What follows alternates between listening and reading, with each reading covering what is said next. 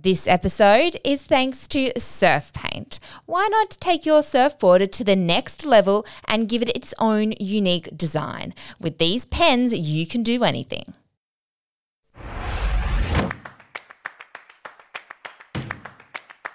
It's left of field with Danny Kavanagh. Hello and welcome to the second episode of the second season of the Left of Field podcast. It's a big one today. I'm lucky enough to be chatting to Dean Hewitt, who is half of the Australian curling team. Now, he just got back from the Beijing Winter Olympics where he represented Australia for the first time in the sport. It was a pretty big deal. Uh, a lot happened over there. They, luckily enough, picked up two wins, which was excellent. And they also had a bit of a COVID scare. Dean shares all about the sport, lets us know how he does the cleaning at home, and so much more. So I hope you guys enjoy it. Dean Hewitt, welcome to the Left of Field podcast. How are you going today? I'm going great. Thanks for having me. No worries. Now, you are freshly off the plane from Beijing. A big congratulations for an amazing games over there, going to the Olympics, competing for Australia the first time in curling. How was the whole experience? Oh, it was incredible. I mean, it was such a roller coaster over there. You know, one minute you're playing, one minute you're not. Yeah, I mean, once you get on the ice and actually see the Olympic rings everywhere and get to throw those first rocks, it was pretty special. And, you know, it's a dream come true being out there, you know, competing for Australia on that Olympic stage. What did it feel like being able to represent your country, you know, in a sport that no one else has ever been able to do before? Yeah, I mean, I represent Australia for quite a few years now in curling, but to actually do it at the Olympics um, was a whole new level. And you know, to be the I suppose pioneers in terms of being at the Olympics, that was that was incredible. I mean, there were so many teams before us who who got so close to the Olympics, and you know, we're at the Olympics in '92 for a demonstration sport, but to finally be there at the Olympics as the official sport, it's pretty amazing. And I don't think it's fully hit me yet, but to to see all the coverage that we've received and all the support we've had, it's it's so great, and the inspiration that other people have taken from it that want to try curling now, it's, it's pretty special. Yeah, it seems like a pretty big deal for the sport and for the country. What was it like over there in Beijing?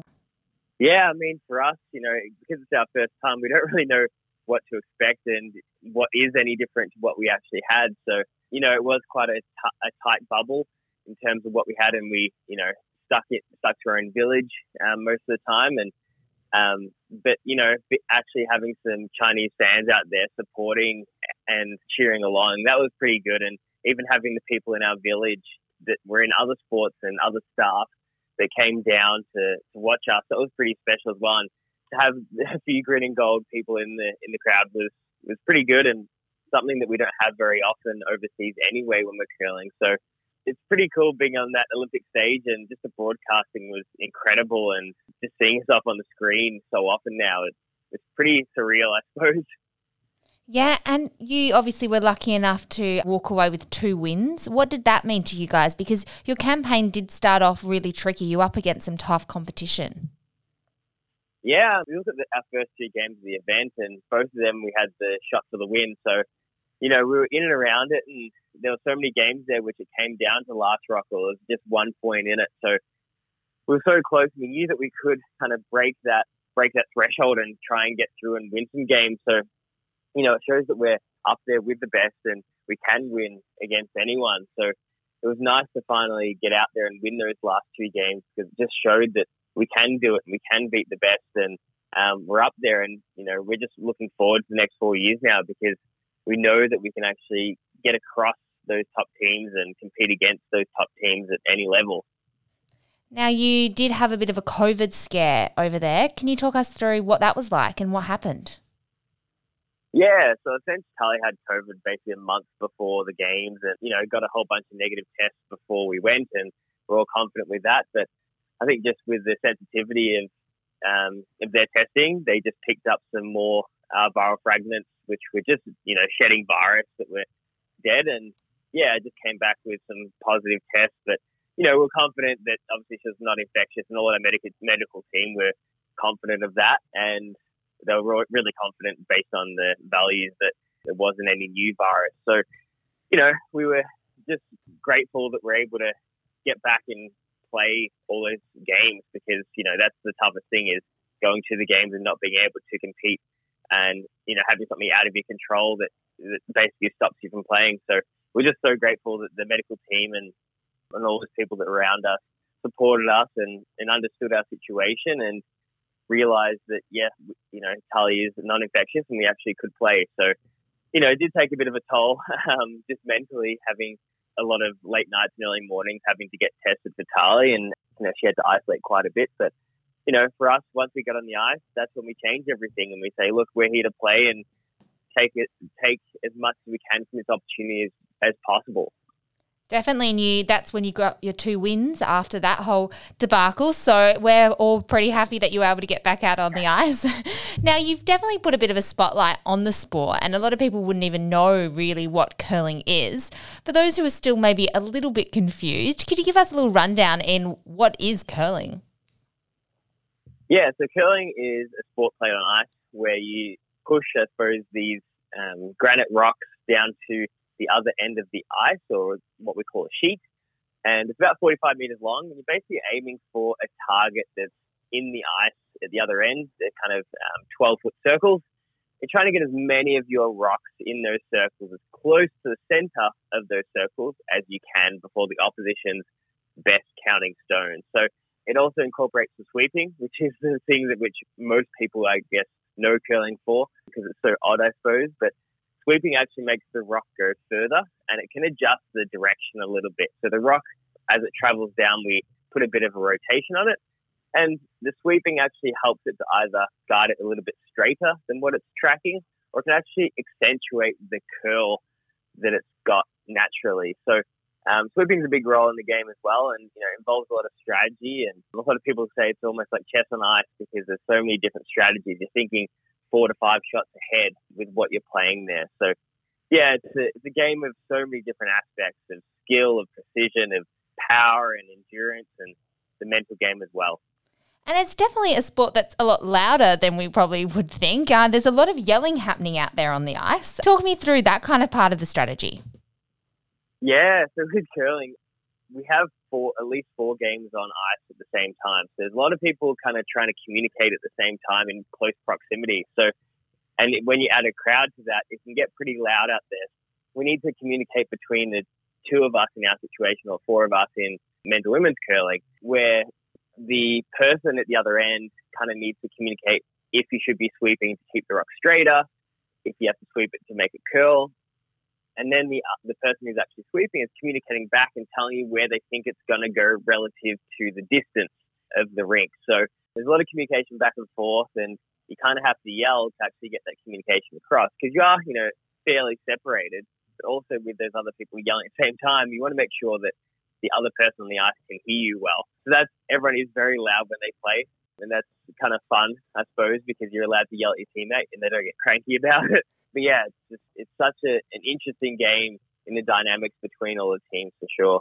Obviously, a big component of it is walking on ice. How did you perfect kind of skill? Yeah, I suppose the walking isn't too bad. You'll find that the ice, the way they prep it, isn't as slippery as what you think. Because I can tell you one thing, I'm a lot better at walking on ice than I am skating. I am just atrocious at skating. It's a lot more slippery than curling. With curling, you've got a slider on as well. So you've got one shoe which has a gripper, and then one shoe which is a slider made of Teflon that's stuck on your on your frying pans, which makes it non-stick. So it's super super slippery. And yeah, you use that one foot as your gripper to push off, and then your slider to slide along with. So it's more so the slider, which I suppose is a slippery component, and you do have to kind of get your balance. And it does take a few years to actually get that because, yeah, early on in your career, you can fall over quite a bit and even still, you look at the Olympics now, still quite a few falls, mainly from tripping on other rocks and things like that and obstacles. But yeah, it does take a while to get your balance. But I mean, it's it's not that dangerous, I suppose, if you do fall so long as you just drop your knees and kind of go with it. It's pretty okay. And how do you pick your brushes then for the sweeping? Is that you know plays a big role? Yeah, so with the broom, they're all so advanced in terms of technology now. So they're all basically carbon fiber. My broom itself weighs about 290 grams. So it's just a little bit more than a block of butter in terms of weight. So it's incredible how how light they are. But everyone these days has a standardized brush head material. It's this yellow kind of synthetic material which everyone has to use because otherwise you, some teams could get an unfair advantage. And yeah, you, you just use your broom. You use basically a new brush head every day because you want it as abrasive as possible so that you can both warm up the ice but also make these tiny little scratches in the ice which help to direct the rock a little bit more as well.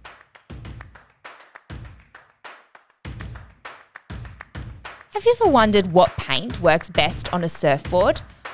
Have you ever wanted to take maybe your surfboard to the next level? Well, now you can thanks to Surf Paints.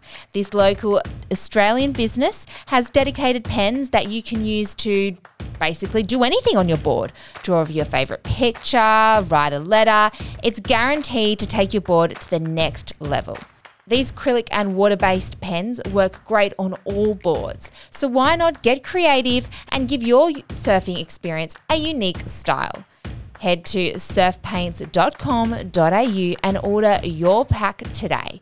And while you're there, use the code left of field and receive a 15% off your first order. So I want to know when you're at home, do you enjoy the sweeping or do you avoid cleaning the house? yeah, it's kind of a funny one because I I try to avoid sweeping outside because it just feels like you know I sweep up the leaves because it feels like you know you do it so much that you just don't want to keep doing it as a chore as well. But funnily enough, in Australia we don't have any dedicated curling rinks, so we only get on ice about once a week if we're lucky on you know skating ice. So in terms of building up our sweeping fitness, we actually have to sweep at home to you know keep up that fitness. Otherwise, we wouldn't have enough to last. There's two games a day for five to seven days in a row. So we literally do sweep the tiles at home and go for intervals in the bathroom floor or the kitchen floor to try and build up that fitness. That must make your housemates very happy. And if you ever see anyone else uh, with the broom, do you judge their technique?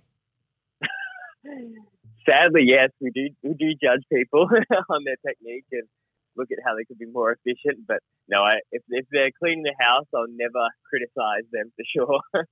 you grew up by the beach. So how did you get in into curling? Why did you pick this sport?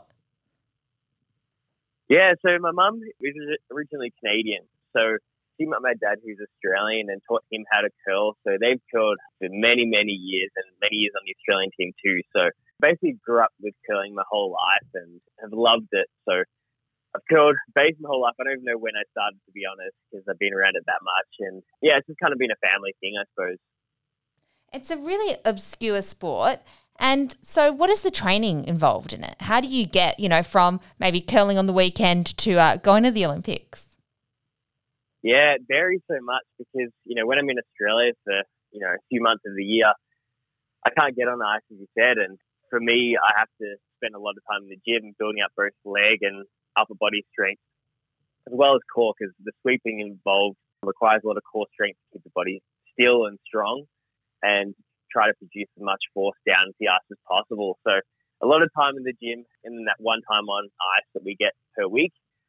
But then on top of that, you know, once we with the sweeping at, at home, you know, sweeping on the tiles, doing that a few times a week as well to try and combat um, the load that we're going to be exposed to when we do get overseas. But once we do get overseas, then it you know get in, gets into full swing on ice, and we'll spend two to three hours a day on ice, and you know five to six days a week either competing or training. So the load is pretty high because once you get to events like this at the Olympics, you need to be able to cope with two games a day. You know, I'm looking at my calorie meter and I'm, you know, burning through 5,000 calories a day. So I don't know how I eat enough food to actually get through that all, but you know, the, the load in terms of sweeping is, is extremely high. It's basically like 20 second sprints with your arm over and over and over again. Wow, that does sound pretty intense. And so, obviously, you don't have a lot of ice here, you mentioned. What are the Australian facilities like then?